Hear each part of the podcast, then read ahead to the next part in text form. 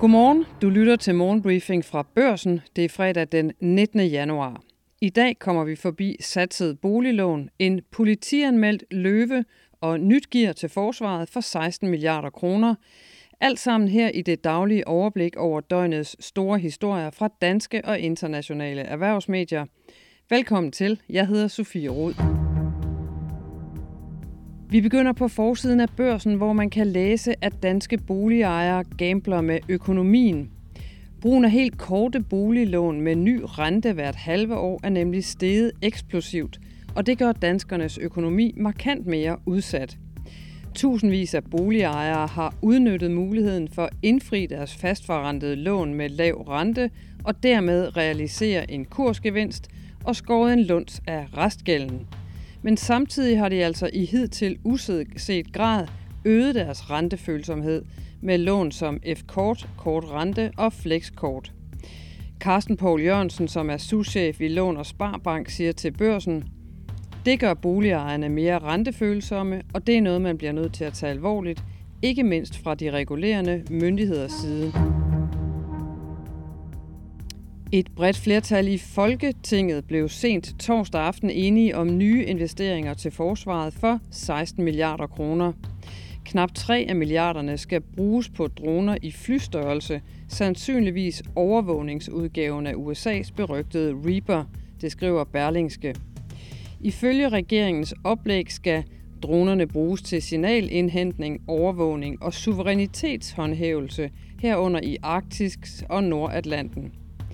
Det er en prioritet, at anskaffelsen sættes i gang nu og kommer på plads hurtigst muligt, lyder det i oplægget, som altså nu har fået Folketingets opbakning. Det kommer næppe bag på nogen, at Stor Bededag ikke længere er en fridag. Men hvordan virksomheder skal kompensere deres medarbejdere for den ekstra arbejdsdag, er dog noget mere uklart, skriver børsen. Den 1. januar trådte en lov om lønkompensation for afskaffelsen af Stor Bededag i kraft. Den lov dikterer, at alle fastansatte medarbejdere, der får forøget deres arbejdstid, skal kompenseres med, hvad der svarer til 0,45 procent af deres årsløn. Nu, hvor lønnen skal til at betales, volder loven problemer. Børsen har talt med erhvervsorganisationer, jurister og revisorer, der samstemmigt fortæller, at den nye lov er uklar – så uklar, at det i sidste ende kan betyde, at medarbejdere landet over ikke bliver kompenseret korrekt for den afskaffede helligdag. Forbrugerombudsmanden politianmelder Copenhagen Cartel, en virksomhed, der er kendt fra tv-programmet Løvens Hule. Copenhagen Cartel har ifølge forbrugerombudsmanden vildledt forbrugerne i en annonce på politikens og på egen hjemmeside – på Instagram, i fysiske butikker og på virksomhedens sportstøj. Her stiller Copenhagen Cartel sit badetøj og sportstøj i et bedre lys, end det fortjener, med udsagn om miljø og bæredygtighed i sin markedsføring, det skriver Finans. Det fastslår forbrugerombudsmand Torben Jensen, som i en pressemeddelelse understreger, at oplysninger fra virksomheder om deres produkter og hvad de bidrager til i den grønne omstilling skal være korrekte og afbalancerede. Til udlandet, hvor hutiernes angreb mod handelsskibe i det Røde Hav allerede nu er et større problem for forsyningskæderne end coronapandemien.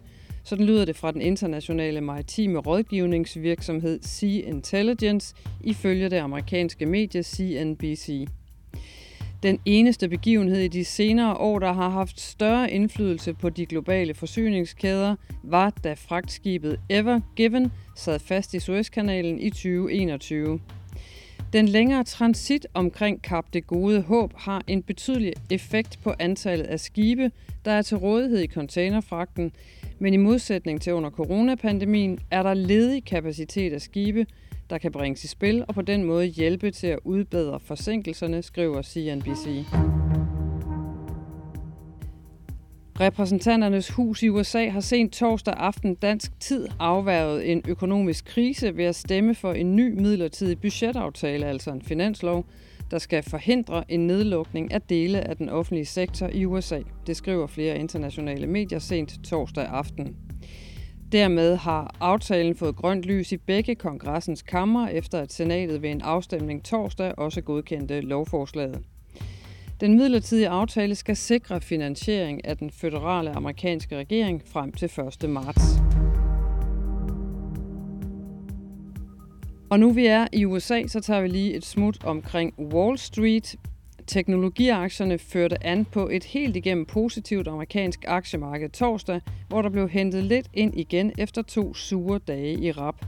Særligt chipproducenterne var godt kørende efter en melding fra Taiwan Semiconductor Manufacturing Company, der ser solid vækst i indeværende kvartal, og det trak Apple med op. S&P 500 lukkede med et plus på 0,9 procent, mens Nasdaq førte an med en stigning på 1,4 procent. hjemme lukkede C25 et minus på 0,12 procent efter en flad dag, hvor investorerne havde svært ved at beslutte sig. Topscoren torsdag var GN Store Nord, som steg med 3,19 procent uden nogen egentlige selskabsnyheder. Du kan som altid finde flere markedshistorier hos Børsen Investor. Vi skal til historien om virksomheden Nordic Waste ved Randers. Mens en lurende miljøkatastrofe udspiller sig på virksomhedens grund, så er ledelsen usynlig. Ledelsen hos Nordic Waste skjuler sig bag pressemeddelelser, som underskrives af en medarbejder. Der er ingen citater af direktører eller ejere. Pressemeddelelser er gjort mest muligt upersonlige, det skriver børsens chefredaktør Niels Lunde i en leder. Jeg har spurgt Niels Lunde, hvorfor Nordic Waste får så meget kritik for sin tavshed. Der er en naturlig forventning til en moderne virksomhed, at den er åben, at den har en løbende dialog med offentligheden og med medierne og med lokalsamfundet. Og især selvfølgelig, når en miljøkatastrofe udvikler sig på virksomhedens grund og truer naboerne og naturen. Nordic Waste, de gør det modsatte. Ledelsen er usynlig, og det er ejeren også, og det er i sidste ende erhvervsmanden Torben Østergaard Nielsen, og så kan man jo ikke se bort fra, at Torben Østergaard Nielsen er et af landets rigeste mennesker. Det gør det jo nok sværere at forstå for folk, at han ikke vil tage et ansvar på sig. Jeg spurgte også Nils Lunde, hvorfor Nordic Waste er så tavs. Det er ret tydeligt, at når Nordic Waste er tavs og gemmer sig, så er det fordi virksomheden tænker i jura. Det siger virksomheden selv i en af deres pressemeddelelser. Det handler om, hvem der i sidste ende skal betale regningen, og Nordic Waste vil ikke sige noget, fordi de ikke vil risikere at blotte sig i forhold til det økonomiske slagsmål om regningen for oprydningen, der er på vej. Og det er det, der bliver interessant at se i det lange løb. Nordic Waste og Torben Østergaard Nielsen får masser af kritik i de her dage, men hvis deres tavshed i den sidste ende måske kan hjælpe dem med at slippe for at få ansvaret og dermed regningen, kan det så betale sig at være tavse, selvom den tavshed provokerer mange her og nu – det regnestykke, det er sagens virkelige regnestykke, og det er først, når sagen er afsluttet om lang tid, at vi i virkeligheden kan gøre facit op.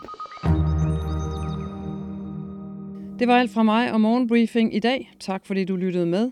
Lige om lidt er det weekend, og så er vi tilbage igen med mere morgenbriefing mandag.